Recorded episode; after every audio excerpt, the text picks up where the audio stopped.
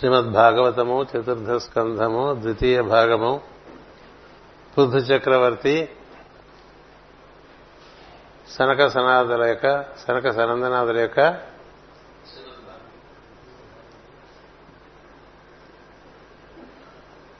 దర్శనమునకు ఆనందభరితులై వారిని ఆహ్వానించి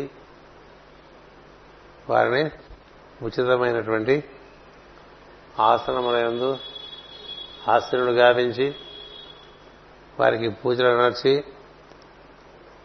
వారి యొక్క అనుగ్రహమునకై సంభాషిస్తూ ఉన్నాడు.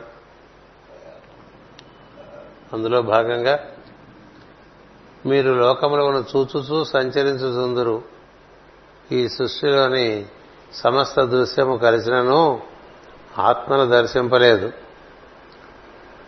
ఆత్మీయుడనగా సర్వము దర్శించువాడు, వానిచే దర్శింపబడినది వానినట్లు చూచును.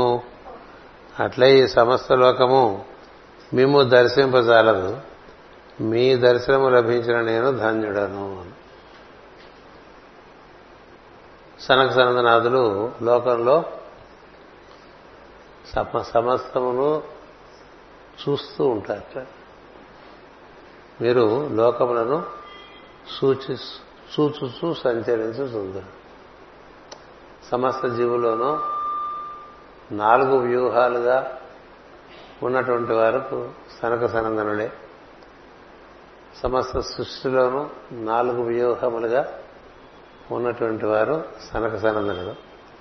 ఇది మనము సనక సనందనుడు సృష్టిలో ఆవిర్భవించినప్పుడు ఈ విషయానికి కూలంకషంగా తెలుసుకోవటం జరిగింది. పర, పశ్యంతి, మధ్యమ, వైఖరి అని నాలుగు స్థితులు ఉంటాయి.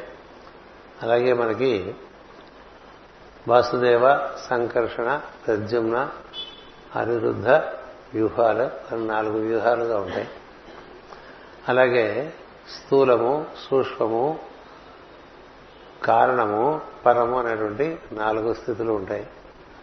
అలాగే మనకి వేదములు, ఋగ్వేదము, యజుర్వేదము, సామవేదము, అధర్వణ వేదము అనేటువంటి నాలుగు వేదములుగా ఉంటాయి.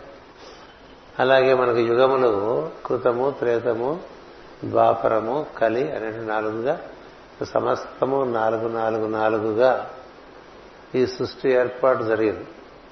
అందుకనే భగవంతుని చతుర్భుజుడు అంటారు. ఈ నాలుగు భుజములుగా భగవంతుని యొక్క అస్తిత్వముగా ఉన్నటువంటి వారే సనక సనందనాథుడు. అంటే పరతత్వము సనకుడైతే, అటుపైన పశ్యంతి తత్వము మనకి సనందనుడైతే, మధ్యమ తత్వముగా సనత్ కుమారుడైతే, వైఖరి తత్వముగా సనత్ సుజాతుడు. అంటే స్థూలంగా కనిపించేటువంటి ప్రపంచం ఒక కుమారుడుగా కూచేస్తుంది. ఈ స్థూలముగా దృశ్యమానమైనటువంటి లోకములకు ఆధారముగా ఉన్నటువంటి సూక్ష్మమైనటువంటి లోకములను అధిష్ఠించి సనత్ కుమారుడు ఉంటాడు.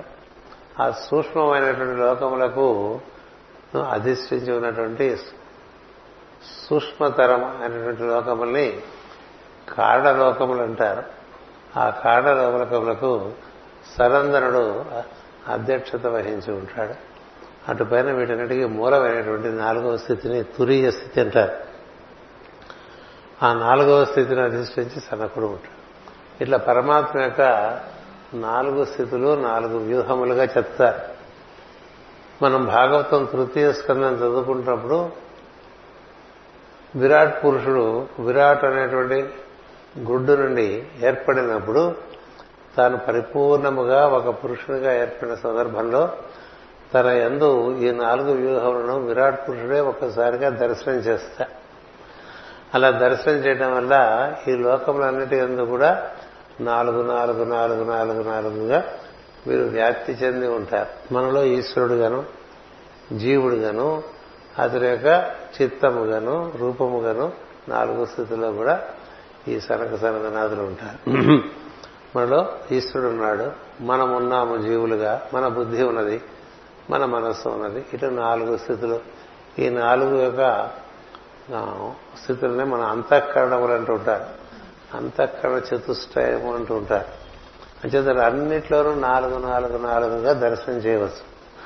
అంచేత సృష్టిలో కూడా పరతత్వము, శబ్దము, రంగు, రూపము నాలుగు స్థితులుగా చెప్తారు.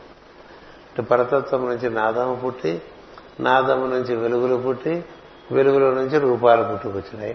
ఇట్లా దేన్నైనా నాలుగుగా దర్శనం చేయటం అనేటువంటిది మనకి ఒక రకమైనటువంటి వేద దర్శనం. అది అది చతుర్ముఖ దర్శనము, చతుర్భుజ దర్శనము, చతుర్వ్యూహ దర్శనము. అందుకనే మనకి అన్ని చోట్ల అమ్మవారిని కీర్తించిన, అయ్యవారిని కీర్తించిన నాలుగు నాలుగు నాలుగు నాలుగుగా చెప్తాం.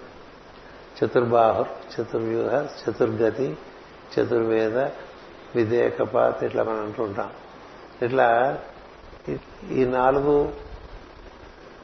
భాగములుగా మొత్తం ఒకే ఒక తత్వము స్థితిగొని ఉన్నది. అంటే ఒకదానికన్నా ఒకటి సూక్ష్మంగా ఉంటుంది. స్థూలం కన్నా సూక్ష్మము సూక్ష్మమైనటువంటిది, సూక్ష్మం కన్నా సూక్ష్మతరము మరింత సూక్ష్మమైనటువంటిది, అంతకన్నా సూక్ష్మమైనటువంటిది సూక్ష్మతమము అంటారు, దాన్నే పరం అంటారు.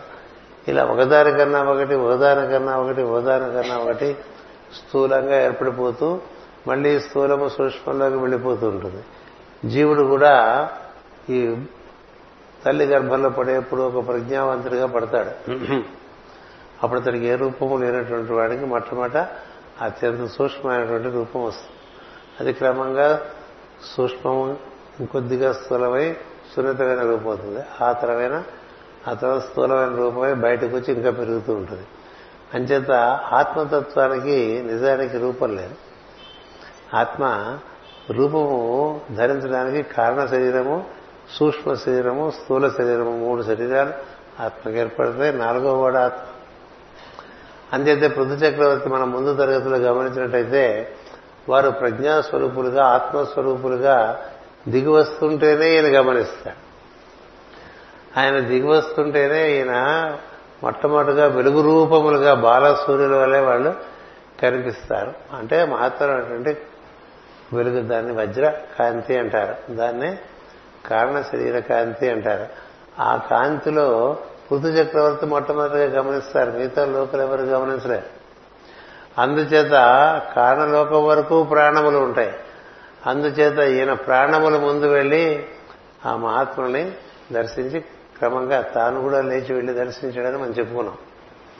మన వాక్యాలు చక్కగా అర్థం చేసుకుంటే ఈ స్థితిలోనే ఉంటే మనకి ఆనందం చేత ముందు ప్రజ్ఞ వెళ్తే, ప్రజ్ఞ ప్రాణాలు వెళ్తే, ప్రాణంతో పాటుగా లేచి దేహం కూడా వెళ్ళి వారిని ఆహ్వానించి తీసుకొచ్చి ఆశీర్వలు చేసి వారికి సకల మర్యాదలు చేశాడు బుద్ధ చక్రవర్తి. అంచేత అతడికి ఈత ఈ నలుగురు ఏ విధంగా సృష్టిలో ఉన్నారో తెలిసినటువంటి వాడు బుద్ధ చక్రవర్తి. అంటే ఎంతటి వాడు అయి ఉండాలి కదా. మీరు లోకములను చూచుచూ సంచరించుచుందురు, ఈ సృష్టిలోని సమస్త దృశ్యము కలిసినను మిమ్ములను దర్శింపలేదు. ఏం చేత వారి ఆధారంగా ఏర్పడినవి సృష్టి. అందుకని ఎవరి ఆధారంగా ఏవైతే ఏర్పడినవో ఆ ఏర్పడిన వాటికి ఆ ఆధారం కనిపించదు, ఏర్పడిన వాటికి ఆధారం కనిపించదు. ఇప్పుడు మనకి మనం కనిపిస్తున్నామా? మన నుంచి పుట్టుకొచ్చినటువంటి శరీరము మనకి కనిపిస్తుంది కదా. మన శరీరంలో అంగాంగములు మనకు కనిపిస్తాయి, మన నుంచి పుట్టుకొచ్చినాయి కాబట్టి. కానీ మనం కనిపిస్తున్నాం ఎందుకంటే ఆత్మకు రూపం లేదు. రూపం లేని ఆత్మ రూపాన్ని కట్టుకుంటూ ఉంటుంది. రూపం కట్టుకున్నప్పుడు కనిపిస్తారు. రూపం కట్టుకున్నప్పుడు కేవలము ఆత్మ దర్శనలకు మాత్రమే వారు గుర్తింపడతారు ఆత్మప్రజ్ఞలుగా. ఆత్మప్రజ్ఞ కలిగినటువంటి వాడే ఆత్మను దర్శనం చేయగలడు. ఇతరులు వారి రూపముల దర్శనం. ఇప్పుడు కారణ శరీరంలో ఉండేటువంటి వారు కారణ శరీరంలో ఉండేటువంటి వారిని, సూక్ష్మ శరీరంలో ఉండేటువంటి వారిని, స్థూల శరీరంలో ఉండేటువంటి వారిని చూడగలరు. కానీ ఆత్మలోకంలో ఉండేటువంటి వారు అందరినీ చూడగలరు. ఇప్పుడు స్థూల శరీరంలో ఉన్నారు అనుకోండి, స్థూల శరీర ప్రజ్ఞ మాత్రమే ఉన్నటువంటి వారు ఇతర స్థూలములైన విషయములే చూడగలరు, మిగతా ఏం చూడగలరు? మనమంతా దృశ్యమానమైన ప్రపంచమనే చూడగలం కానీ ఈ దృశ్యమాన ప్రపంచమునకు ఆధారంగా ఉన్నటువంటి సూక్ష్మలోక ప్రజ్ఞలను చూడలేం కదా. సూక్ష్మలోక ప్రజ్ఞలను చూడగలిగితే ఈ మహాత్ములు వారి యొక్క సంచారము, వారి దర్శనము, వారి స్పర్శనము, వారితో భాషణము ఇలాంటివన్నీ లభ్యమవుతాయి. అలా లభ్యమైనటువంటి వాళ్ళు స్థూల లోకంలోంచి సూక్ష్మ లోకంలోకి ప్రవేశించినటువంటి వారు.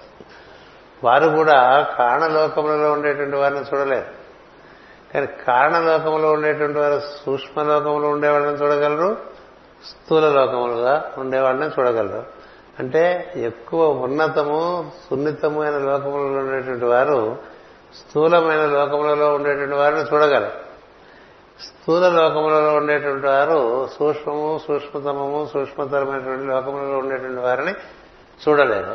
అందరినీ చూడగలిగినటువంటి వారు ఆత్మజ్ఞులు మాత్రమే. అందుకనే ఒక ఆత్మజ్ఞుడే మరి ఒక ఆత్మజ్ఞుడిని గుర్తించగలడు. ఒక ఆత్మజ్ఞుడే మరి ఒక ఆత్మజ్ఞుడిని గుర్తించగలడు. అలాగే కారణలోకములలో తిరిగేవారు కారణలోకములలో వారిని, సూక్ష్మలోకములలో వారిని, స్థూల లోకముల వారిని గుర్తించగలరు. తానుండే లోకము అంతకన్నా క్రింది లోకములలో వారిని చూడగలరు. అంతేగాని తానున్న లోకముల కన్నా పై లోకములో ఉండేటువంటి స్థితులను చూడటం విలువడం. ఇప్పుడు మన తల్లో ఒక పేరు ఉందనుకోండి, ఇప్పుడు పేరు ఈ మధ్య ఉండట్లేదు, ఎందుకంటే బాగానే సంస్కరించుకుంటున్నారు అందరూ శిరోజములను, ఆయన చేత పేరు లేవు. అందుకని పేరుందనుకోండి, పేరు తల్లో తిరుగుతుంటే అది మనిషి తలకాయ మీద ఉన్నది దానికి తెలియదు, దాని లోకంలో అది ఉంటుంది. మనిషి తలకాయ మీద తాను ఉన్నట్టు తనకు తెలియదు, ఎందుకంటే మనిషి ఇంకా పెద్ద లోకంలో ఉన్నాడు. అలాగే ఆకుకి ఆకుకి మధ్య తిరిగాడే పురుగు ఉంటుంది, ఆ పురుగు ఆ తనున్నాకు తన పై ఆకు అంతవరకే దానికి లోకం తెలుసు తప్ప మొత్తం వృక్షం యొక్క స్వరూప స్వభావం తెలియదు. అలాగే మనం కూడా మనం భౌతిక లోకంలో ఉన్నా కూడా భౌతిక లోకంలో అన్ని విషయములు మనకు తెలియవు. ఎందుకు తెలియదంటే ప్రతి వారు వారి వారి లోకాలు సృష్టించుకుని అందులోనే ఉంటూ ఉంటారు కదా. ఎవరి లోకం వారిది. ఒక ఇంట నలుగురు ఉంటే నలుగురు నాలుగు లోకాల్లో ఉండొచ్చు కదా. ఇంటైనా తన లోకంలో తను ఉంటుంటాడు తన సెల్ ఫోన్తో, ఇంటి ఆవిడ తన లోకంలో తను ఉంటుంది, కొడుకు తన లోకంలో ఉంటాడు, కూతురు ఇంకొక లోకంలో ఉంటుంది, ఆ ఇంట్లోనే పని చేస్తున్న పని మనిషి మరొక లోకంలో ఉంటుంది కదా, అక్కడే ఉండే కుక్క మరొక లోకంలో ఉంటుంది. చూడండి, ఇదినే లోకాలోక పర్వం అని చెప్పి చెప్పారు. అంచేత నీ లోకం మాత్రమే నీ దర్శనం కదా. ఇన్ని లోకములు దర్శనం చేయగలిగినటువంటి వాడు ఆత్మజ్ఞుడు. అది ఇక్కడ పృథు చక్రవర్తి చెప్తున్నాడు. ఈ సృష్టిలోని సమస్త దృశ్యము కలిసినను ఆత్మను దర్శింపలేదు. ఆత్మీయుడనగా సర్వము దర్శించువాడు, వానిచే దర్శింపబడినది వానినట్లు చూసును. మనం ఉన్నామండి, మన కన్ను మనం చూడగలదా?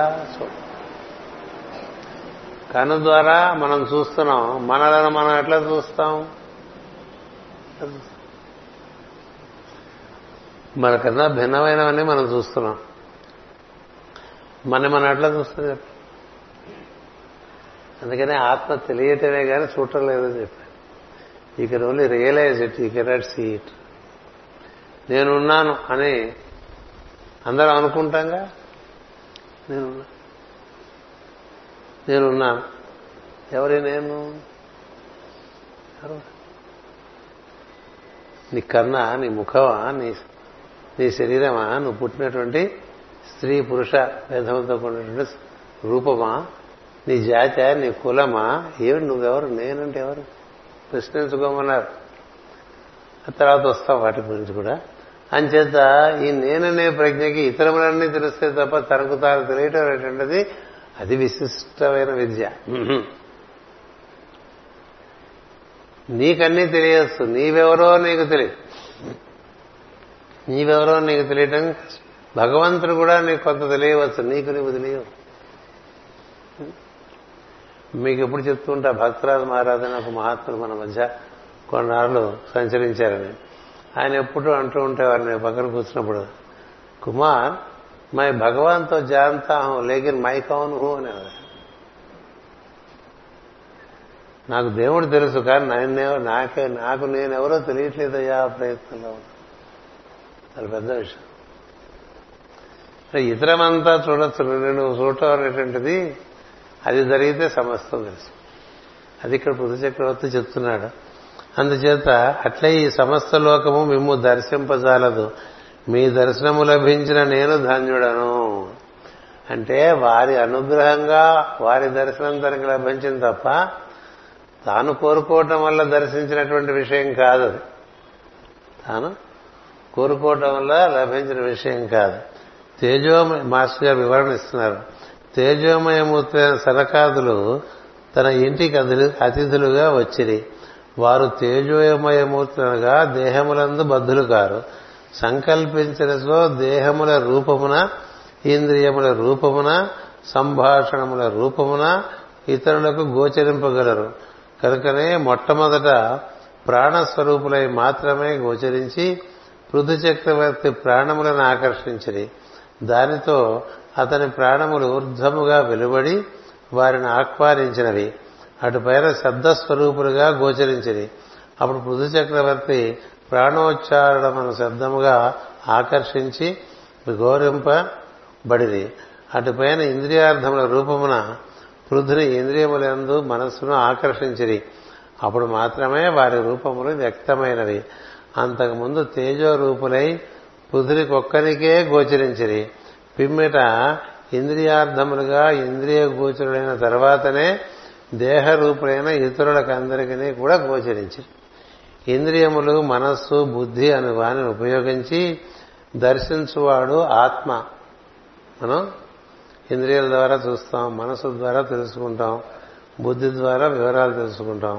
ఇవన్నీ చేస్తున్నది ఎవరు? మనం. ఆ మనం మనం అంటేనే వాడే ఆత్మ. వాడెట్లా ఉంటాడు?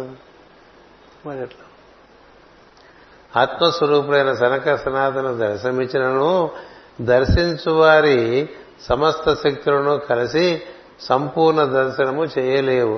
అట్టి వారిని పృథు చక్రవర్తి దర్శించినగా అతను అట్టి వాడని అర్థము. అందుచేతనే భగవంతుని యొక్క అవతారాల్లో పృథు చక్రవర్తులు ఒకరు చెప్తా, అంతటి ప్రజ్ఞావంతుడు. తమ పోటి పూజనీయులైన మహా మహ మన మహనీయుల వినియోగమునకై ఎవరి ఇంట గింజలు, నీరు, దాస జనులు, ఇల్లు, భూమియు వర్ధులునో అట్టి గృహస్థులు జన్మమే జన్మము. అతడు పెద్దవాడైనను వానికున్న సంపద ఎవ్వరికినే ఉండదు. తమ రాక వలన నేను సమస్త శుభములను పొందితిని. పృథు చక్రవర్తి ఇక్కడ ఒక నీతి వాక్యం ఒకటి మనకిస్తున్నాడు. మహాత్ములు ఎవరింటికైనా వెళ్ళినప్పుడు అది ఊరకరారు మహాత్ములు అంటారు కదా, వాళ్ళ ఇంట్లో అడుగుపెట్టడం అంటే వారిని అనుగ్రహించడానికి అడుగుపెట్టడమే. వారిని అనుగ్రహించడానికి అడుగుపెట్టినప్పుడు వారికి ఎంత సేవ చేసుకుంటే అంతా ఆ గృహస్థుకి ఆశీర్వచనం. తమ బోటి పూజనీయులైన మహనీయుల వినియోగమునకై అలాంటి వారికి వారికి ఉపయోగపడేట్లుగా నీ ఇంట్లో గింజలు నాలుగు వండి పెట్టావనుకో, మరి వండి పెట్టలేదు జీడిపప్పు జీడిపప్పులనే పెట్టావనుకో అది నీకు ధన్యతనిస్తుంది. వండి పెట్టామనుకో మరింత ధన్యతనిస్తుంది. గ్లాసు మంచినీళ్ళు ఇచ్చామనుకో ధన్యత కలుగుతుంది. నీ ఇంట్లో ఉన్నాడనుకో ఆ మహానీయుడు, చాలా అది చాలా అదృష్టం అని చెప్పి. నీ ఎవరి ఇంట గింజలు, నీరు, దాసజనులు, ఇల్లు, భూమియు వర్ధులునో అట్టి గృహస్థుని జన్మమే జన్మమన్నాడు. అంటే మహాత్ములు ఇంటికి రావడం అనేటువంటిది అంత గొప్పగా చెప్తా. మీరు బాగా చదువుకుందాం అనుకుంటే చిత్రకేతు ఉపాఖ్యానంలో చిత్రకేతు అనే మహారాజు ఇంటికి ఆంగిరస మహర్షి, నారద మహర్షి వస్తారు. వచ్చినప్పుడు ఇప్పుడు ఆంగిరసుడు చెప్తాడు ఎంత గొప్ప విషయం నారదుడు చిత్రకేతు మహారాజు ఇంటికి రావటం అంటే ఏమిటో, దానివల్ల ఎలాంటి శుభములు అతను కలుగుతాయో చెప్తాడు. అంటే ఊరికే రారు, వాళ్ళు ఉద్ధరించడానికే వస్తారు. అంటే మహనీయులు ఎంతసేపు జీవోద్ధరణకే తపన చెందుతుంటారు, ఇతర విషయంలో వారికి ఆసక్తి ఉండదు.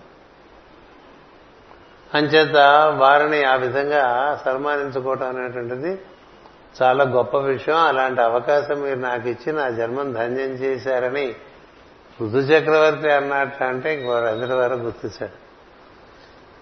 తీర్థపాత్రులైన తమ పోటీ పుణ్యహృదయులు రాగా కడిగిన పాదజలములు సోకుట ఎవరి ఎంట జరుగుదో జరుగదో వారి ఎంట సంపదలు ఎన్ని ఉన్నను అవి సర్పములు తిరుగుతున్న వృక్షము వంటి పెద్ద వృక్షము వంటిదని పెద్దలందరూ. ఎవరింట్లో మహాత్ములకు సరైనటువంటి విధంగా సేవ జరగలేదు, ఏం చెప్తున్నారు, వారు వారు రాగా కడిగిన పాదజలములు సోకుట ఎవరి ఏంటో జరగదు అంటే వారి సేవ చేసుకోరు. అంటే మహాత్ముల ఇంటికి వస్తే మన ఆచారం ఏంటంటే వారిని ముందు కాళ్ళు కడిగి చేతులు కడిగి కుర్చీలో కూర్చోబెట్టి గ్లాసు మంచినీళ్ళు ఇచ్చి ఆ తర్వాత ప్రసంగించడం అనేటువంటిది మనకు ఆచారంగా. అంచేత అలా జరగకపోతే అది ఎంత సంపద ఉన్నా ఇల్లైనా సరే అది పెద్ద పాములతో కూడినటువంటి వృక్షంలాగా ఉన్నట్టు అక్కడ.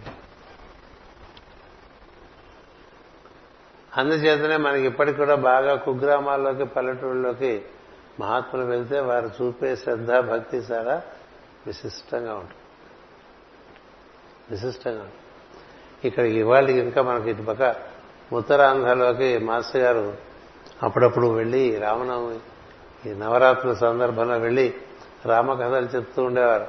ఆయన పల్లెటూళ్ళలో ప్రవేశిస్తుంటే ఊళ్ళో ఉండేటువంటి స్త్రీలందరూ కూడా శుచి స్నాతులై వారికి ఉండేటువంటి కొత్త చీరలు అనేవి ఉంటాయే ఆ వస్త్రములు అవన్నీ ఆయన నడిచే దారిలో పరుచుకుంటూ ఉండేవారు. ఈయన ఇలా నడిచి వెళ్తుంటే వాటి మీద పువ్వులు తొలుగుతూ ఉండేవారు. ఈ తర్వాత అటు వెళ్ళిన తర్వాత చీరలన్నీ అయిపోతాయని నడక ఇంకా పనికోసం వెనక చీరలన్నీ తెచ్చి మళ్ళీ ముందు వేశారు.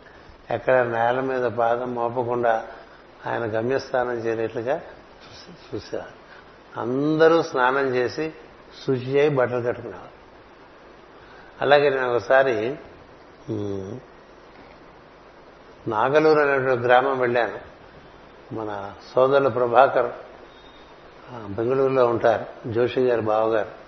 ఆయన అక్కడ హనుమదాలయం పునరుద్ధరణ చేశారు.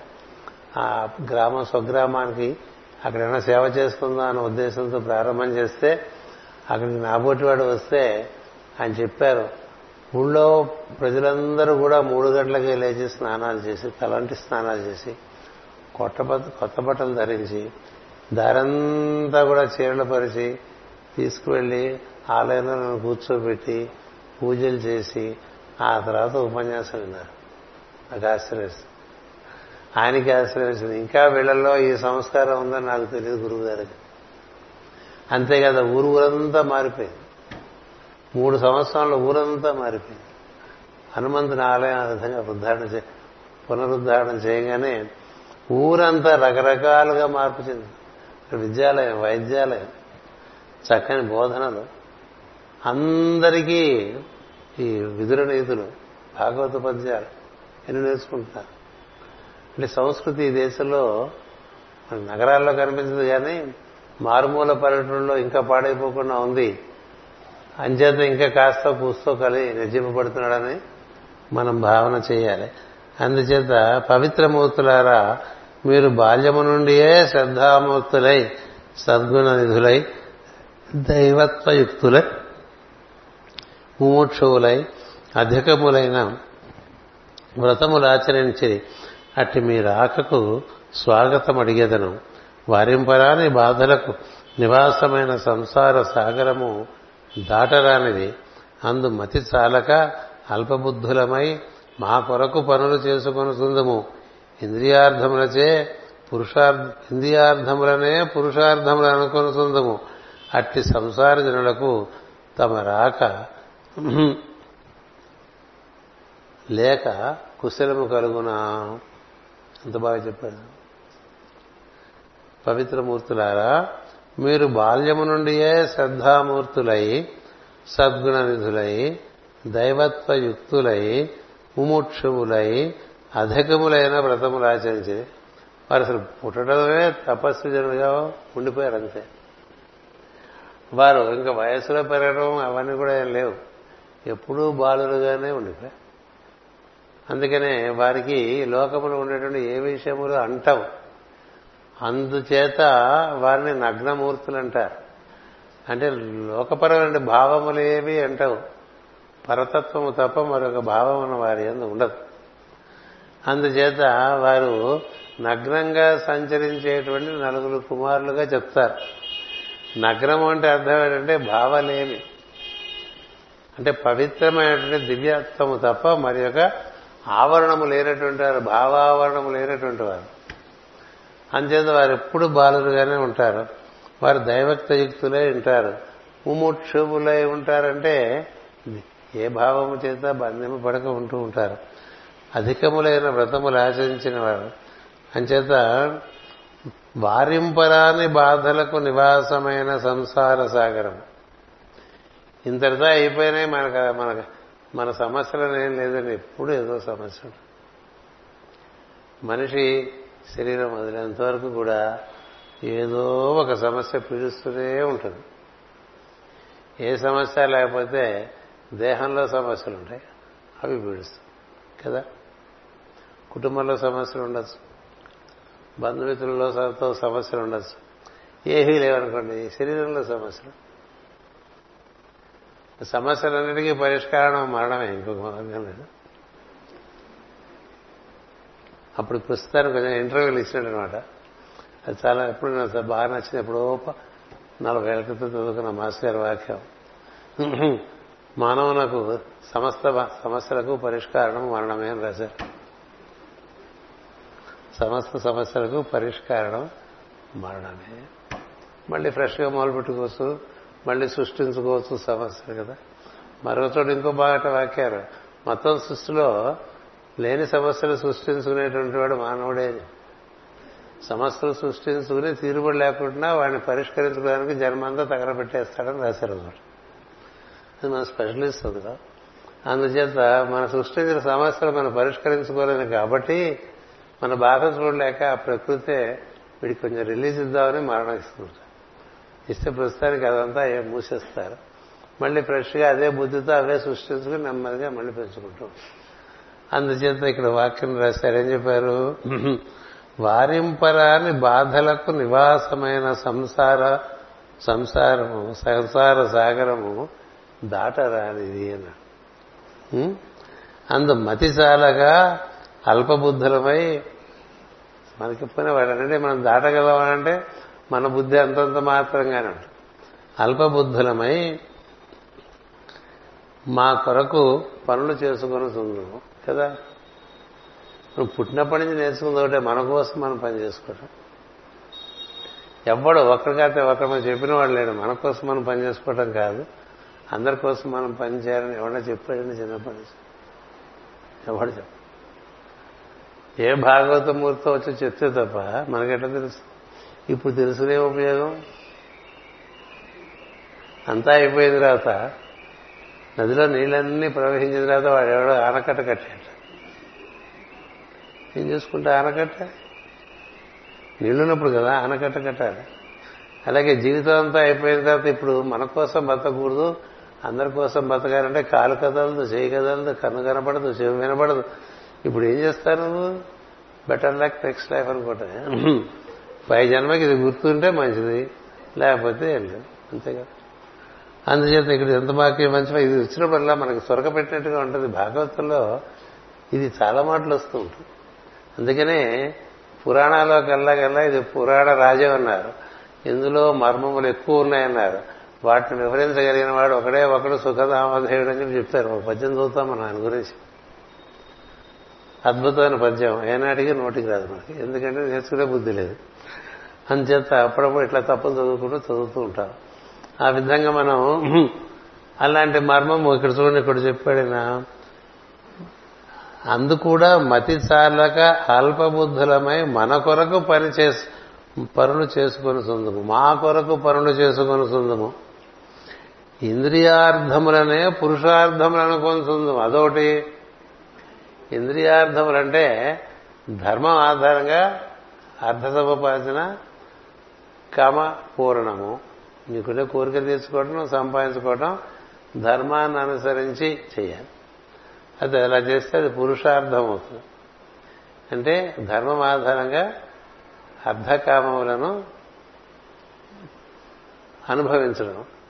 అలా చేసేటువంటి వాడు చిక్కుపడ్డాడు, వాడికి మోక్ష స్థితి ఉంటుందని చెప్తారు. అది అందుకనే ధర్మార్థ కామ మోక్షములు అన్నారు.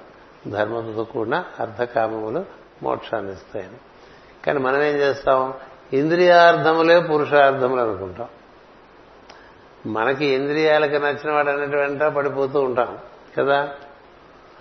అలా పడిపోతూ అది ధర్మమే అనుకుంటాం. అదేంటిది ధర్మం అనుకోవచ్చు.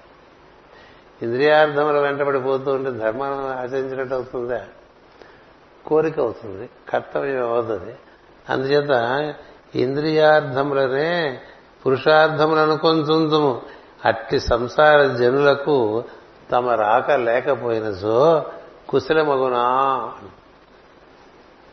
మీ పోటీ వాళ్ళు మా పోటీ వాళ్ళ దగ్గరికి రాకపోతే మా పోటీ జీవితాలకి పరిష్కారం ఏది అంటున్నానండి. అంటే ఓ సజ్జనుడో సద్గురువో సత్య వెలిగిన వాడు ఎవడోడు మన మధ్యలోకి వచ్చి మనకు కాస్త ఇట్లా కాదురా ఇట్లా బతకడని చూపించాడనుకోండి, మనకు ఒక మార్గం లభిస్తుంది. ఆ వచ్చినవాడు కూడా రకరకాలుగా సామ్రాజ్యాన్ని నెలకొల్పి పేరు ప్రతిష్ట టెలివిజన్లో ఇలా గోళ్ళ పడిపోయాడు అనుకో, మనం కూడా అదే దారి పట్టేస్తాం కదా కదా మన మధ్య తిరుగుతూ తనకేం అక్కర్లేకుండా మన కోసమే బతకడం అనేటువంటిది సజ్జను యొక్క సజ్జనుడి యొక్క ప్రధానమైన లక్షణం. తనకేం అక్కర్లేక మన కోసమే బతికేటువంటి వాడు సజ్జనుడు. అతనికి తనకి కీర్తి అక్కర్లేదు, తనకి సంపద అక్కర్లేదు, తనకు ఇల్లు వాకే అక్కర్లేదు, తనకు భద్రత అక్కర్లేదు. కానీ అందరికీ సంపద కలగాలి, అందరికీ ఆరోగ్యం కలగాలి, అందరికీ ఇల్లు వాలికలి కలగాలి, అందరికీ భద్రత కలగాలి, అందరూ హాయిగా ఉండాలి. అతను తను తపని చెందాడు అనుకోండి, అదట్లో తనకు అక్కర్లేదురా. అంత గొప్ప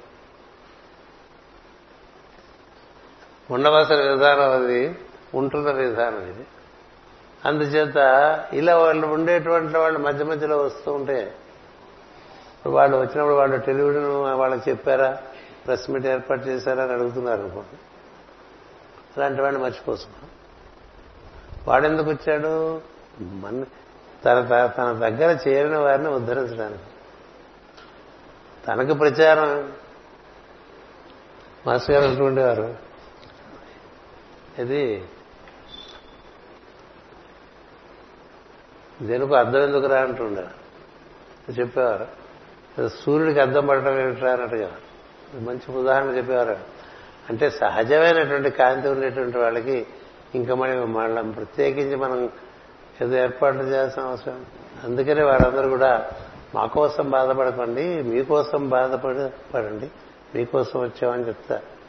యేసుక్రీస్తు వాడు సెలవు మించి నా కోసం ఆడవద్దు, ఐఎమ్ ఫుల్లీ అండర్ కేర్, మీకోసం ఆడవ, మీకోసం నేను వచ్చాను, మీకోసం మీరు ఏడవండి, నా కోసం ఏడవద్దన్నారు. అంచేత అలాంటి వాళ్ళు మహాత్ములు అయి ఉండటం చేత మీ బోటి వాళ్ళు రాకపోతే అసలు మా బోటి వాళ్ళకి ఈ గుడ్డితనం నుంచి ఎప్పుడు బయటపడతాం అని అడిగాడండి పృథు చక్రవర్తి.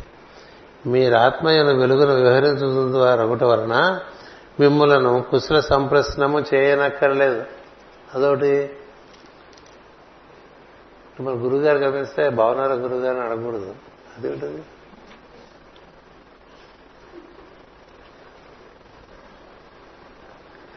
మనకు అసలు ఏం తెలియదులేండి, అస్సలు తెలియదు. మీరు ఆత్మయ్యను వెలుగుగా విహరించుతున్న వారు అగుట వలన మిమ్ములను కుశల సంప్రశ్నము చేయనక్కర్లేదండి.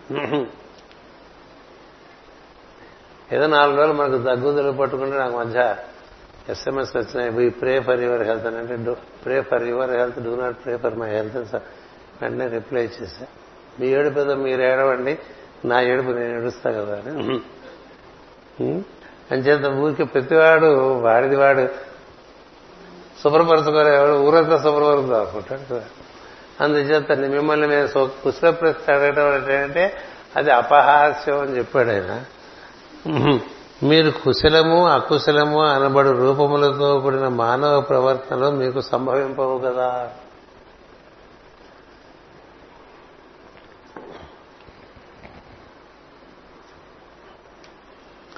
బాగు తప్ప మరి యొక్క ప్రవర్తన ఎరుగని వారిని బాగున్నావా అని అడుగ పనిలేదు. బియ్యము బిడ్డల వలె బాగోగుల సమ్మిశ్ర ప్రవర్తనతో జీవి జీవితమును సుఖ దుఃఖమయముగా మైన అన్నముగా వండుకొని తినుచున్న సంసార జీవులు కలుసుకొనినప్పుడు ఒకరినొకరు బాగున్నారా అని ప్రశ్నించుకొనవసరం అని మనసు గారు రాశారు. ఇది బియ్యం బిడ్డలో కలిపి ఉండేవి ఉంటాయి కదా మన జీవితాలు బాగోగులతో కలిపి. అలాంటి వారు బాగున్నారంటే బాగున్నారా బాగున్నారంటే బాగున్నారని అడగచ్చు. అసలు బాగలేకపోవటం అనేటువంటి బాగుండటం అనేటువంటి రెండు స్థితులు దాటిన వాళ్ళని బాగున్నారా అని అడగకూడదు అని మీ యందు విశ్వాసము కలిగి ప్రశ్నించుతున్నాను. సంసార జీవితం నందు దేని వలన వేగముగా క్షేమము కలుగును అని అడిగాడండి. అద్భుతమైన ప్రశ్న కదా. మీ యందు విశ్వాసము కలిగి ప్రశ్నించుతున్నాను. సంసార జీవితం నందు దేని వలన వేగముగా క్షేమము కలుగును. దేనివల్ల మీరు సంతృప్తులైన వారికి ఆప్తులు గనక దీనిని మీరు చెప్పగలరు. మీకు మా నా యందు సంతృప్తి కలిగింది కాబట్టి మీరు వచ్చారు, లేదా మీరు ఎందుకు వస్తారు రారు కదా. అందుకని సంతృప్తులు అయి ఉన్నారు కాబట్టి మీరు ఆప్తులు కాబట్టి మీరు చెప్పగలరు కాబట్టి ఈ విషయం నాకు చెప్పండి. మీరు ఆత్మయందు వెలుగుగా చెరించువారు. ఈశ్వరుడే మీ ఆత్మ, ఈశ్వరుడే మీ చేత భావింపబడుచు ధ్యానింపబడుచు నేను అను తత్వముగా ఉన్నాడు. అతడు భక్తులపై అనుగ్రహము చూపుటకు మీ వంటి వారిని ఈ లోకములో సిద్ధమైన రూపములుగా కల్పించగలడు. సిద్ధులు సిద్ధులంటే ఏంటంటే వారి యందు ఈశ్వరుడు పరిపూర్ణంగా ఉంటాడు. వాడు సిద్ధుడు. ఎందుకుంటాడంటే వాడెప్పుడు ఈశ్వర ధ్యానం తప్ప ఇంకోటి లేకుండా ఉంటాడు. మళ్ళాగా ఊరికి అనన్యా చింతయంతో మాం ఏ జనా పరిపాసతే అని చదవటమే తప్ప దాంట్లో అర్థం కూడా తెలుసుకోకుండా అలా చదివేస్తుంటాం కదా. అన్యచింతన లేకుండా ఎప్పుడూ భగవంతుడితోనే కలిసి ఉండి నిత్య అభియుక్తత పరి ఉపాసన అని అన్యచింతన ఉండేటువంటి వాళ్ళు సిద్ధులండి. అంటే వారి యందు సిద్ధించి ఉంటాడు ఈశ్వరుడు. వారి రూపములు అతని రూపములే. వారు తమ రూపములతో సంబంధం లేకుండా ఈశ్వరానుసంధానం చెంది ఉంటారు. అది చాలా ఉత్తమోత్తమైన స్థితి. మనం ఊహించడం కూడా ఊహించలేం కదా. దాని గురించి కొంత అట్లా ధ్యానం చేయాలి. ఇలాంటి స్థితులు ఉంటాయి కదా అని. అంటే అది ఎంత మంచి వాక్యం చెప్పారు చూడండి. మీరు ఆత్మను వెలుగుగా చెరించువారు. అంటే ఆత్మ తెలిస్తే తానున్నాడనేటువంటి భావన ఉండదు. ఇంకా ఈశ్వరుడే తాను. తాను ఈశ్వరుని యందు తన్మయం చెంది ఉండగా ఈశ్వరుడే అక్కడ ఉపస్థితుడే ఉంటాడు. వాడు సిద్ధుడు. ఈశ్వరుడే మీ చేత భావింపబడుచు ధ్యానింపబడుచు ఉన్నటువంటి నేనును తత్వము. అతడు భక్తులపై అనుగ్రహము చూపుటకు మీ వంటి వారిని ఈ లోకములో సిద్ధమైన రూపములుగా ఏర్పరుచుకున్నాడు. అంటే ఆయన అనుభవిద్దాం అనుకున్నాడు ఈశ్వరుడు వీళ్ళ ద్వారా. ఎందుకని ఆయనకంటూ మళ్ళీ ప్రత్యేకంగా రూపం కట్టుకోవాల్సిన అవసరం లేదు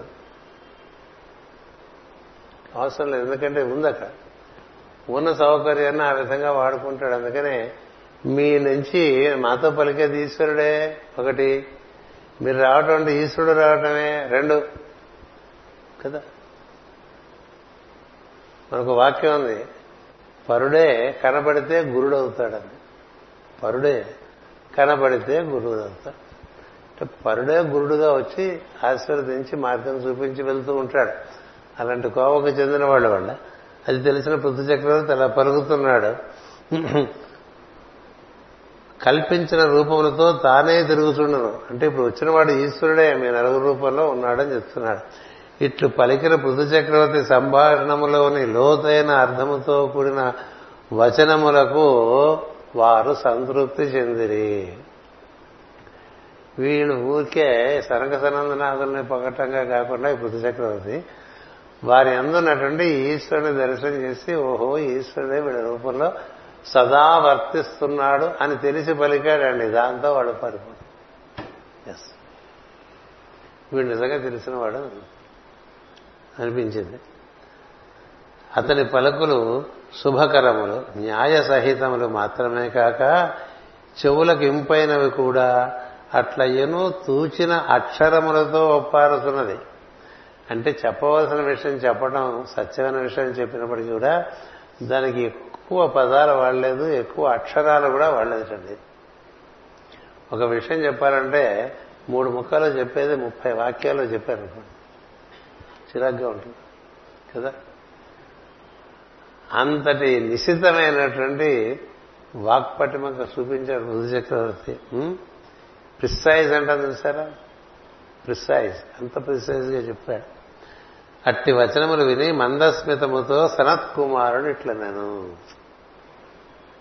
వాడు మాట్లాడు రాజోత్తమ, నీవు చేసిన సంప్రశ్నము సాధుజనుల పద్ధతిలో లోకోత్తరముగనున్నది.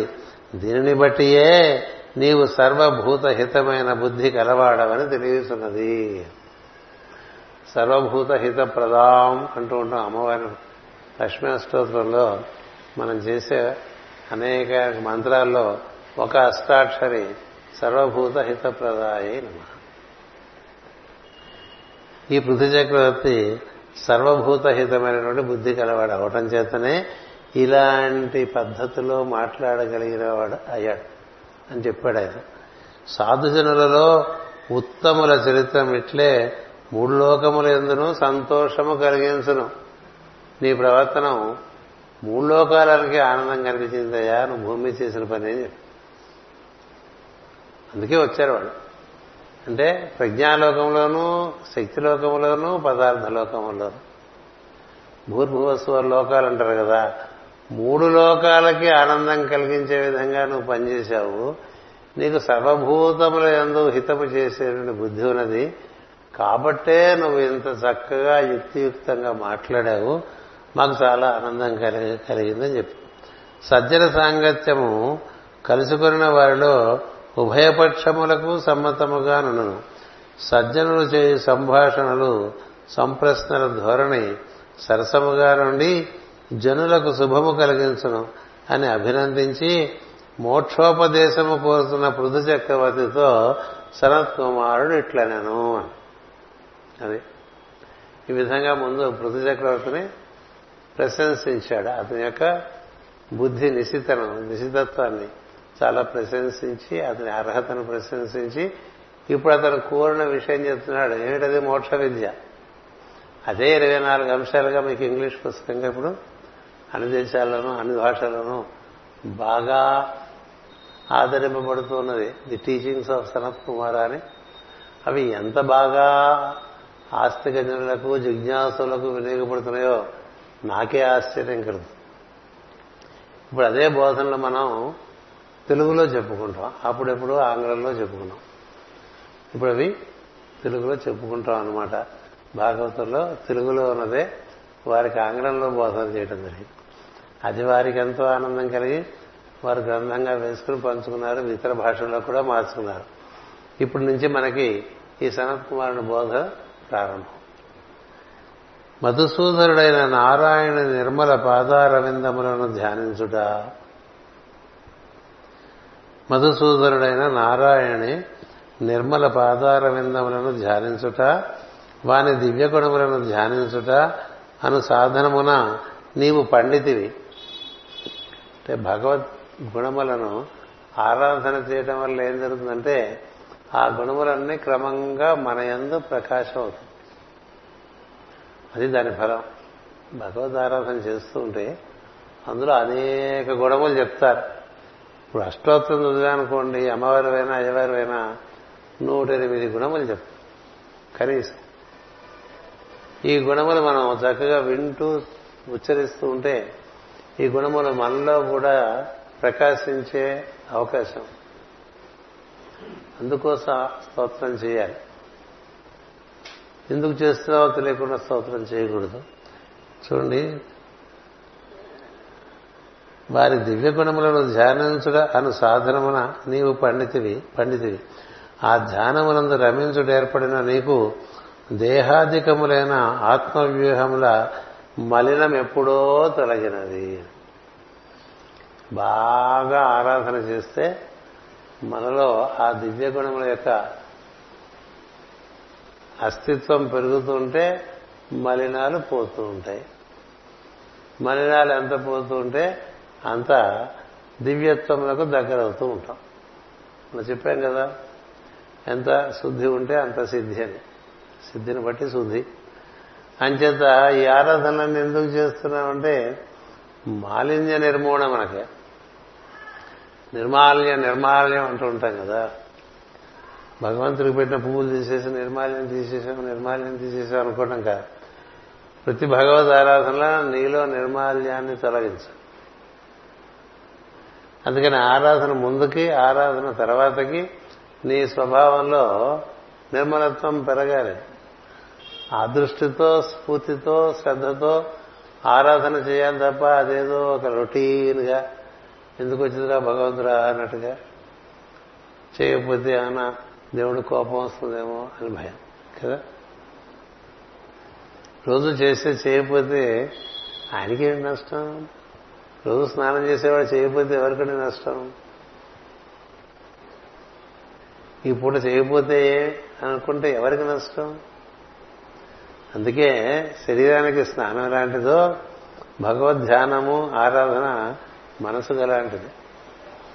ఎంత ఆరాధన ఎంత ధ్యానం చేస్తే, ధ్యానం చేయడం కష్టం కలియుగంలో, ఆరాధనే సుఖం. శ్రీకృష్ణుడు చిట్ట చివరిలో భాగవతంలో బుద్ధుడు చెప్తా, ధ్యానం ఏం చేస్తావురా? ఏం ధ్యానం చేస్తావు నీ మొహం? ధ్యానం చేయలేవు, ఆరాధన చేసుకో, షోడశోపచార పూజ చేసుకో అని చెప్పాడు కృష్ణుడే. కలియుగంలో ధ్యానం ఏమిటన్నాడు. అదే భక్తురాజ్ మహారాజ్ గారు అంటూ ఉండేవారు, మన వాళ్ళంతా కళ్ళు మూసుకు కూర్చుంటే కళ్ళు కూర్చుని ఏం చేస్తారు వీళ్ళంతా కళ్ళు మూసుకుని క్యా హోతా హై క్యా హోతా హై నన్ను అడిగితే వాళ్ళు అడగడం క్యా కరే క్యా ధ్యాన భజన కరో భజన కరో అంటున్నారు. ఏం చేద్దంటే తన్మయత్వం వస్తుందా? మన్ని మనం మరిచిన స్థితి సంకీర్తనలో వచ్చినంత సులభంగా ధ్యానంలో రాదు. పుస్తక గొప్ప విషయం. అలాంటి సందర్భం ఎందుకు కలుగుతుందంటే మరణాలు పోతున్న కొద్దీ మనకి ఆ స్థితి కలుగుతూ వస్తుంటుంది. అందుచేత మరణం ఎప్పుడో తొలగింది దీనికి ధ్యానం వల్ల, ఆరాధన వల్ల. వైరాగ్యం ఎందు నిత్యమై ఉన్నది అంటే ఎవరికి బాగా నిర్మలత్వం వచ్చిందిట అంటే ఎవరి ఎందైతే మమకారము లేదో వాడు నిర్మలుడు అండి, అది లెక్క. ఎందుకంటే తర్వాత వాక్యం అది ఉంది. మనకి ఎంతసేపు మన విషయాలని మనకు గుర్తు వస్తుంది అనుకోండి, మలినమే. మమకారం ఒక మరణము, అహంకారం ఒక మరణం కదా. అంచేత మనం కూర్చుంటే మన గురించే మన సమస్యలు, మనం మనము మన సమస్యలు, మన మనసు ఎప్పుడు మనకు చెప్తూ ఉందనుకో. అంటే మనం ఏం చేస్తున్నట్టు? మరణంలో తిరుగుతూ ఉన్నట్టు కదా. దాన్ని తీసేసి అక్కడేదో ఒక మంత్రం పెట్టుకుని రామనామము ఇంకో మంత్రము మరో మంత్రం చేసుకుంటూ ఉన్నాం. కాసేపే ఉంటుంది మనంతో, మళ్ళీ మనసు సమస్యను పట్టుకొచ్చేస్తాం. అయినప్పటికీ మళ్ళీ మంత్రం చేస్తూ ఉండాలి. ఇలా ఎక్కువ మనసు దైవత్వంతో కూడి ఉంచినంతసేపు మలినములు నెరవేలింపబడుతూ ఉంటాయి.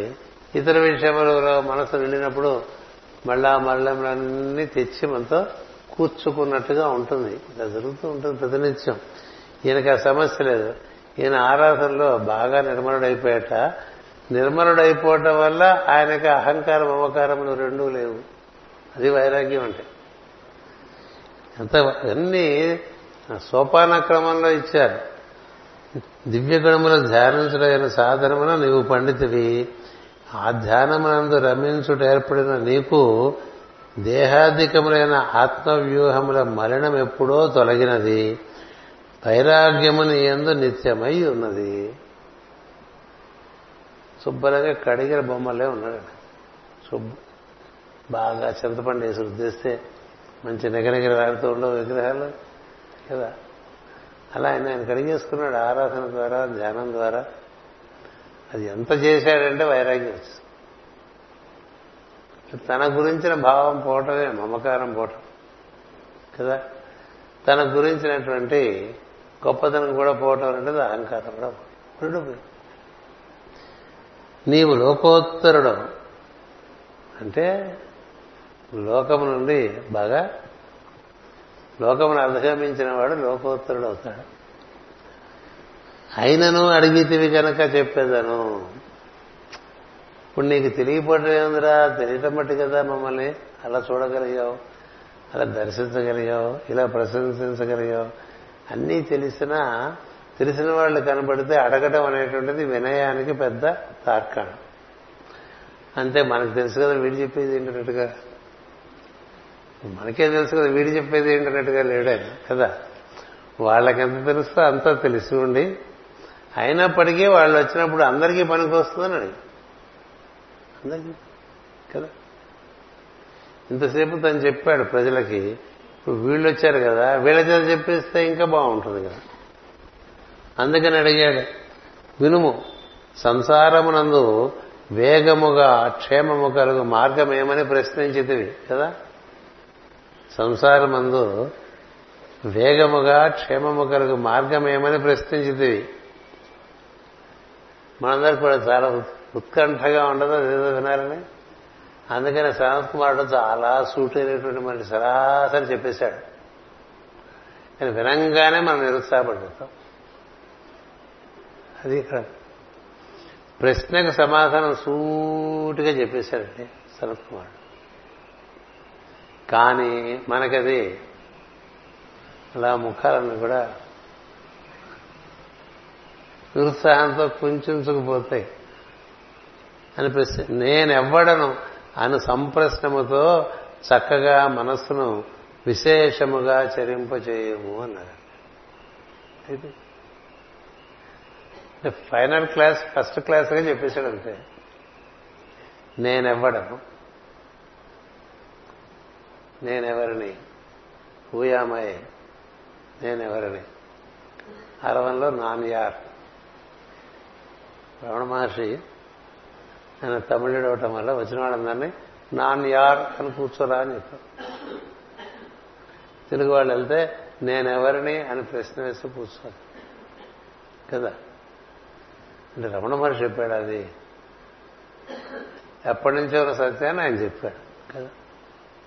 ఇప్పుడు శరత్ కుమారుడు మొట్టమొదట ఏం చెప్పాడు, నేనెవ్వడను అను సంప్రశ్నముతో చక్కగా మనసును విశేషముగా చరింపజేయవలను. అది చేయండి. మనం అనుకునేది ఏదీ కాదు. మనం మనం మన గురించి మనం అనుకునేది ఏమీ కాదు. అంటే మన అహంకారం అంతా పటాపంచలేదు. అసలు నేను అంటే ఏమిటండి? ఈ నేననే అనేవాడు ఎవడు లోపల వాడు ఎట్లా ఉంటాడు, వాడు ఎందుకున్నాడు, ఎలా ఉన్నాడు, ఏం చేస్తూ ఉన్నాడు? నేను నేను నేను అంటావు కదా. మీరు ఎవరండి అంటే ఏం చెప్తారు? మా అయితే మీ పేరు చెప్తారు, లేకపోతే మీ ఇంటి పేరు చెప్తారు, లేకపోతే మీ గోత్రం చెప్తారు, లేకపోతే మీ ఊరు చెప్తారు, లేకపోతే మీ సంఘంలో మీకు ఉండేటువంటి స్థితిగతులు చెప్తారు. అంతే కదా. ఏం చెప్తారు? మీరు ఎవరండి అంటే ఏం చెప్తారండి? చెప్పండి. ఎవరైనా చెప్పగలరా? చెప్పలేదు. అంచేత అలా ప్రశ్న వేస్తూ కూర్చో. ఎంత మంచి విషయం. నేనెనబడను అను సంప్రశ్నముతో చక్కగా మనస్సును విశేషముగా చరింపచేయవలను. దానికి ప్రధానంగా సమయం ఇవ్వాలి. విశేషముగా మనసును దాని యందు చెలింపచేయటం అనేటువంటిదే తత్వచింతన. ఇంకా ఇతర విశేషం చాలా చేస్తున్నాం చాలా చేస్తున్నాం చాలా చేస్తున్నాం అని ఇక నాన్న కింద మీద పడిపోతూ అహంకారం పెంచుకుంటూ మమకారం పెంచుకుంటూ నానా బాధపడుతూ ఉంటాం కదా. జరగవలసింది ఏమిటి? అన్నిటికన్నా అత్యుత్తమైనటువంటిది నువ్వు మెలకుగా ఉన్నంత కాలంలో ఎక్కువ భాగం నేనెవరిని నేనెవరినంటే ఏదో పేరు ఫలానా, ఆ పేరు నువ్వు పుట్టిన తర్వాత కదా పెట్టారు, అంతకుముందు లేదు కదా. రూపం రూపం కూడా రకరకాలుగా అది మారిపోతూ వస్తుంది. ఈ రూపం నువ్వు కాదు, నీ పేరు నువ్వు కాదు. రూపమే నువ్వు కానప్పుడు నువ్వు పురుషుడు కాదు, స్త్రీవి కాదు కదా. స్త్రీ నపుంసక పురుషమూర్తిను కాక అనంగా అంటే నువ్వు పురుషుడువే నువ్వు స్త్రీవే. మనం చాలా బాగా ఘనీభవించినటువంటి నిర్వచనం మన గురించి మనకుంటూ ఉంది. ఘనీభవించడం అంటే బాగా కరుడు కట్టినటువంటి నిర్వచనం అని అర్థం కదా. కాంక్రీట్ వేసి అంత గట్టిగా ఉంటుంది. పురుషులంతా తాము పురుషులనే అనుకుంటారు కదా, స్త్రీలంతా తాము స్త్రీలనే అనుకుంటారు. అదేమిటది? నేను స్త్రీ కాదు, నేను పురుషుడు కాదు, నేను వృద్ధుడు కాదు, నేను బాలుడు కాదు. ఒకప్పుడు బాలుడు, ఇప్పుడు వృద్ధుడు, తర్వాత ఏమిటో వదిలేదు కదా. బాలుడు కుమారుడై కుమారుడు మధ్య వయస్కుడై మధ్య వయస్కుడు వృద్ధుడై వృద్ధుడు మరణించి మళ్ళీ పసివాడై మళ్ళీ బాలుడై ఇవన్నీ మారుతూ ఉంటాయి. అవి కాదు కదా మనం కాదు. సో నేను పురుషుడు కాదు, నేను స్త్రీ కాదు, నేను నా పేరే కాదు. పేరు గురించి తాపత్రయం ఏంటండి? ఇప్పుడు ఎవరిదో మనం బోర్డు మీద ఎవరిదైనా పేరు చూసాం అనుకోండి, ఫలానా వారిచే ఇది ఇది శంకుస్థాపన చేయబడి ఉన్నది అని చదివారనుకోండి, మీరు అది మీరేనేమో, మీకు ఎట్లా తెలుసు? అప్పుడు ఆ పేరు ఉంది, ఇప్పుడు ఆ పేరు లేదు కదా. అది మీరేనేమో, మీ పేరు మీరు చదువుకుని ఓహో ఇలాంటి వాడు వాడు ఉన్నాడా అప్పుడు అనుకుంటాడు. ఎందుకని? మీరెవరో మీకు తెలియదు కదా. ఇప్పుడు పేరు రాస్తే చాలా మొహం చాటంత అయిపోతుంది కదా. మన బొమ్మ పెట్టినా మన పేరు రాసినా మొహం చాటంత అయిపోతుంది. ఆ బొమ్మ మీద కాకి రెట్టేస్తే మనం మీద వేసినంత ఫీలింగ్ వస్తుంది కదా లేదా? అంచేత నేనంటే నా పేరా కాదు, నేనంటే నా రూపమా కాదు. ఈ రెండు దాటిస్తే ఎవరు నువ్వు? ఇట్లా ఎందుకు వచ్చా? అదే కదా మాటిమాటికి చెప్తూ ఉంటాడు శంకరాచార్యులు. ఎక్కడి నుంచి వచ్చావరా అన్నాడు, ఎందుకు వచ్చావరా, ఎక్కడికి వెళ్తావరా, ఆలోచించరా అన్నాడు. నాలుగు ప్రశ్నలు సంస్కృతంలో చెప్పాడైనా, అందుకని మనం వదిలేశాం. ఎక్కడి నుంచి వచ్చావు నువ్వు అని అడిగేవాడు ఆయన, తెలియదు. ఎందుకు వచ్చావు తెలియదు, ఎక్కడికి వెళ్తావు తెలియదు, ఎవరు నువ్వు తెలియదు. నాలెటికి అన్నిటికీ తెలవదు సార్ అని సమాధానం. నాకు తెలవదు సార్ అంట.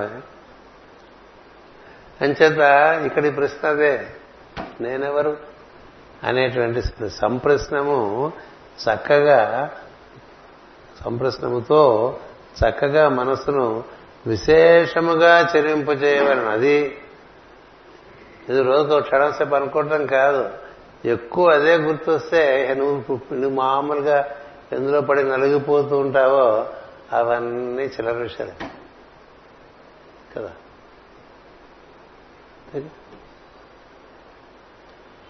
లేకపోతే మన శరీరంతో మొదలు మన బాధలు, వృద్ధాప్యంలో ఉన్న కొద్దీ శరీరం యొక్క బాధలు గుర్తొస్తూ ఉంటాయి. నెక్స్ట్ స్టెప్ చుట్టూ కుటుంబంలో ఉండే సమస్యలు గుర్తొస్తుంటాయి. ఇంకన్నా పై స్టెప్ సంఘంలో ఉండే సమస్యలు, అటుపైన ఇతర సమస్యలు, రాష్ట్ర సమస్యలు, దేశ సమస్యలు, గోళం యొక్క సమస్యలు చేయాలన్నా.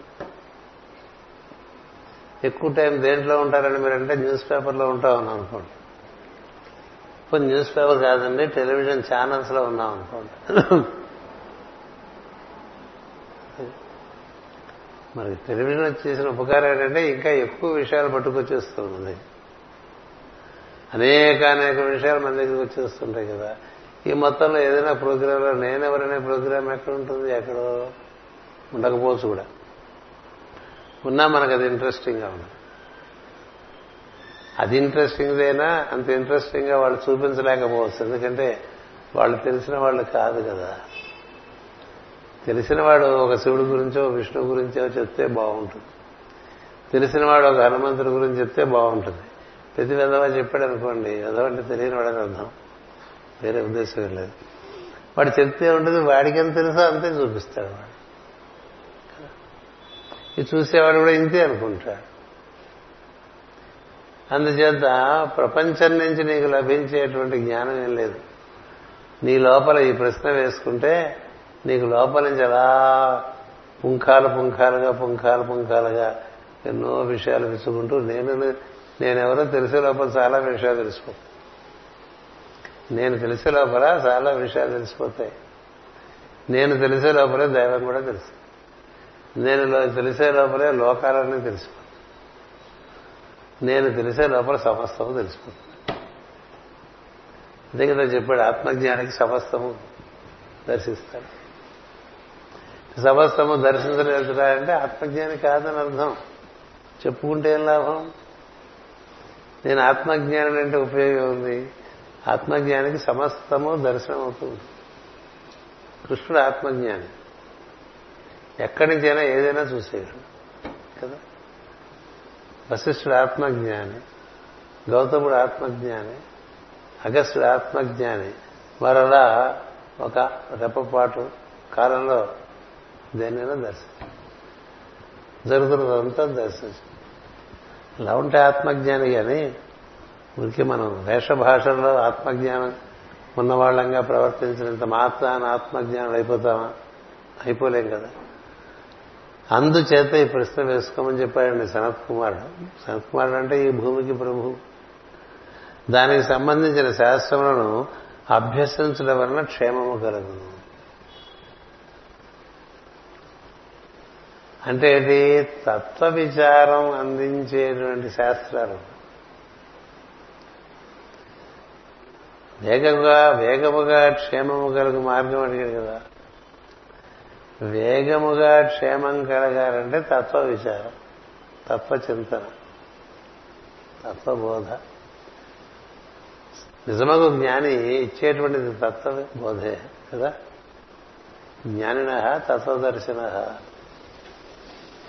అని చేత ఆయన గురించి కాసేపు ఈయన గురించి కాసేపు చెప్పుకుంటే, కొన్ని కథలు చెప్పుకుంటూ కొన్ని పురాణాలు చెప్పుకుంటుంటే అది తత్వజ్ఞానం. తత్వజ్ఞానానికి చిల్లర మార్గాలు చేరటారు, అందులోకి చేరటానికి మార్గాలు అవన్నీ. కానీ తత్వజ్ఞానికి ఈ సమస్తం అంతా కూడా ప్రకృతి పురుషులతో నిండి ఉన్నది. తన యందు కూడా అదే ఉన్నది. తనది ఎట్లా ఉన్నాడో తన దర్శనం చేసే ప్రయత్నంలో కావలసినటువంటి చింతన చేస్తూ ఉండాలి. తత్వచింతన అంటారు దాన్ని. అందుచేత తాను కానట్టి వస్తువులుగా నిశ్చయముగా నిశ్చయములకు తోచిన వాని యందు వైరాగ్యము వహింపవలెను. తాను కానిదేది తనకు ఇంట్రెస్ట్ ఉండకూడదు. అంటే నేను అనేటువంటిది ప్రజ్ఞ ఉన్నది. అందరూ నేను నేను నేను అంటారు. ఈ నేను చుట్టూ చాలా ఆవరణలు ఉంటాయి. అవన్నీ ప్రకృతి ఆవరణలు. ఎనిమిది రకాల ఆవరణలు ఉంటాయి. నిజంగా చెప్పాలంటే తొమ్మిది రకాల ఆవరణలు ఉంటాయి. అంచేత ఈ ఆవరణల యందు ఆసక్తి కాక ఈ ఆవరణలకు ఆధారం అంటే ఈ విషయం ఉన్నది తత్వము, దాని యందే ఆసక్తి ఉండాలి. దేన్ని చూసినా తత్వమునే దర్శనం చేయాలి. అంటే ప్రకృతి పురుషుల యొక్క అస్తిత్వమునే దర్శనం చేయాలి. ఇది పొడుగ్గా ఉంది, ఇది పొట్టుగా ఉంది, ఇది నల్లగా ఉంది, ఇది తెల్లగా ఉంది, ఇది అందంగా ఉంది, ఇది అందంగా లేదు. ఇలా దర్శనం చేస్తే తదితరమైన విషయాన్ని దర్శనం చేసినట్లు. దాని దర్శనాన్ని ఈశ్వర దర్శనం అంటారు. తత్వ దర్శనం అనండి, ఈశ్వర దర్శనం అండి.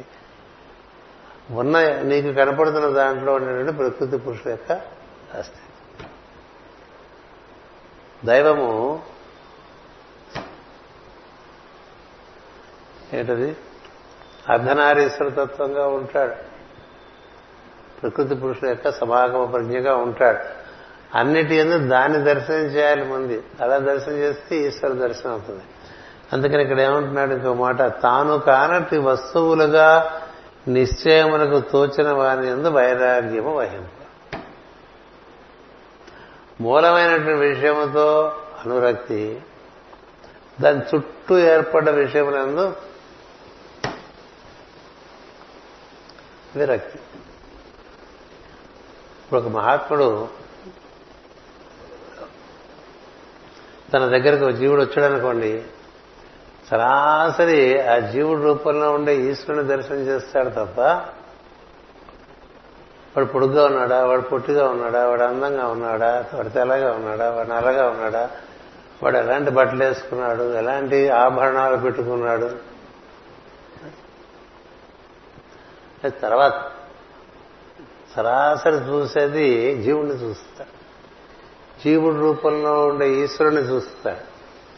దేన్ని చూసినా దర్శనము ఈశ్వర దర్శనమై ఉండాలని చెప్తున్నాడు సనత్ కుమార్. ఇది భాగవతంలో తలమానకమైనటువంటి సాధన విషయం. అదే మూడు వాక్యాలు చెప్పేశాడు ఆయన. ఎంత తెలిసి ప్రజ్ఞావంతులు, అత్యంత ప్రజ్ఞావంతులు అయితే అంత సులభంగా అంత సంగ్రహంగా ఇట్లా మూడు ముక్కలు చెప్పేస్తారనమాట. మూడు ముక్కలు చెప్పేస్తే అర్థమైపోతుందా తినేవాళ్ళకి? అర్థం కాదు కాబట్టి తర్వాత నెమ్మదిగా దాంట్లోంచి దారాలు తీసిస్తాడు. చిన్న చిన్నగా చిన్న చిన్నగా చిన్న చిన్నగా అవి ఇవి అందిస్తూ వస్తాయి. అందుకని చూడ, ఇది బాగా బట్టి పట్టండి, బాగా ముందు హృదయస్థం చేయండి. దానికి సంబంధించింది ఏమైనా చేస్తూ ఉంటే మనం చేసే ప్రయత్నం నందు అది సిద్ధి కలిగించేటువంటి ప్రయత్నం. ఇంకా ఇతరములన్నీ ఏం చేసినా, ఏ పని చేస్తున్నా అదే దర్శనం చేస్తుంటే వాడు ఇంకా ఏ పనన్నా చేయండి అదే దర్శనం. అలా ఉన్నాడు అనుకోండి, వాడు పడిపోతాడు. మంచి పనులు చెడ్డ పనులు ఇంకా ఈ గోళ లేదు, సర్వీసు నాన్ సర్వీసు ఏ గోళ లేదు. అందుకనే మన వాంగ్మయంలో ప్రత్యేకించి సేవ సేవ సేవ అని చెప్పరా, దైవ దర్శనం చేస్తూ దానికి దాని మీద నిర్వర్తించవలసిన కర్తవ్యం నిర్వర్తించడమే చెప్పా. అందుకని సేవ చేస్తున్నాం అనుకోండి, ప్రత్యేకంగా అది దృష్టిలో పెట్టుకు చేయాలి. ఈశ్వర ఆరాధనే మనం చేసే సేవ అని గుర్తుండాలి. అంతకుముందు తరగతిలో చెప్పా, సేవ అంటే అది ఒక విధమైన విశిష్టమైన ఈశ్వర ఆరాధన. అంతేగాని అదేదో సేవ చేస్తున్నామని రకరకాల వ్యామోహాల్లో పడిపోతే దానివల్ల జీవుడికి ఉద్ధరింపే ఉండదు. అందువలన ఇక్కడ ఈ విధంగా చూడండి, నేనే పడను అది బాగా ఎక్కువ దాని గురించి విచారం చేయాలి. ఒకటి, దాని గూర్చిన శాస్త్రను అభ్యసించాలి. అంటే శంకరుల తత్వబోధ, ఇటీవలి కాలంలో రమణ మహర్షి తత్వబోధ, రామకృష్ణ పరమహంస తెలిపిన తత్వము, ఇట్లా మహాత్ములు తత్వబోధ కూడా చేస్తూ ఉంటారు. ఉదంతాలు చెప్తూ ఉంటారు, ఉదంతాలు పట్టినట్టుగా తత్వబోధ ఎక్కది. ఎందుచేతంటే మేధస్సు యొక్క పరిణితిని బట్టి అది ఉంటుంది. అందుచేత ఆ శాస్త్రములు బాగా అభ్యసించమని చెప్తున్నాడు. రెండో పాయింట్. మూడో పాయింట్, దేన్ని చూసినా ముందు దాన్ని చూడు, ఇతరములు చూడక. వాటి మీద వైరాగ్యం అభ్యసించమని చెప్పాడు. ఇలా చేస్తే అట్లే నా దేహము, నా మనస్సు, నా బుద్ధి, నా పాండిత్యము, నా ధర్మము అని వారి యందు అందును అంతర్యామి ధ్యానం ఏర్పడి, దీనికి మాస్గా వివరణ ఇచ్చారు. నాది అనబడి వస్తువేదియు తాను కాదు, ఈ పదముల చే తెలియబడి వస్తువేదియు తాను కాదు, ఈ పదముల చే పిలువబడి వస్తువుల యందున అంతర్యామి తానే. అంతర్యామి యందు ధ్యానము నిలిపి పై భావములందు సంబంధములందు వైరాగ్యము సాధింపబడను. అట్లే నా దేహము, నా మనసు, నా బుద్ధి, నా పాండిత్యము, నా ధర్మము అను వాని యందు అంతర్యామి ధ్యానం ఏర్పడి భావముల యందు వైరాగ్యం ఏర్పడను. అప్పుడు ఆ భావములు కూడా అంతర్యామితో నిండి తిన్నగా వెయ్యి రెట్లుగా ప్రకాశించును. అట్లే నా జ్ఞానం అని ముడివైపు కొన్నప్పుడు తాను జ్ఞానమై మోక్షము సిద్ధించును అని రాశాడు. ఇది నా జ్ఞానం అని ఉండదు, జ్ఞానం అనేది ఉంటుంది. ఆ జ్ఞానం ఎలా లభిస్తుంటుందంటే ఎంత ఈశ్వర దర్శనం చేస్తుంటే అంత మనకి ఆ జ్ఞానం లభించి ఎక్కువ దర్శనం అవుతుంటుంది. దర్శనం కలుగుతున్న కొద్దీ జ్ఞానం వస్తుంటుంది, జ్ఞానం కలుగుతున్న కొద్దీ దర్శనం వస్తుంటుంది. అన్నిట్లోనూ దాన్నే చూసేటువంటి స్థితికి వస్తాడు. అలా రావటం అనేటువంటి ద్వారా క్రమంగా ఏం జరుగుతుంటే ఒకే ఒక తత్వము తన యందు అందరి యందు మూలంగా ఉంది అని తెలుసు. ఇది ప్రధానమైన బోధగా ముందు ఇచ్చారండి. ఇట్టి ధ్యానము వలన నిర్గుణ బ్రహ్మమునందు ప్రజ్ఞ నిరసనం, అది తానే అగును. ఈ మార్గము క్షేమమునకు కారణము. ఈ విధంగా ఎవరు తెలుసుకుంటారో వారు శాశ్వతముగా క్షేమంగా ఉంటారండి ఈ సృష్టిలో. అందుచేత ఆ మార్గం అవలంబించమని చెప్పాడు. దీనిని అభ్యసించడానికి వలసిన అంశములను వినుము. ఇది చేయాలంటే ఉన్న పడంగా నువ్వు చేయలేవు. ఇట్లా దానికి కొన్ని అర్హతలు ఏర్పరచుకోవాలి నీకు. అవి ఒక్కొక్కటి చెప్తాను వినమన్నాడు.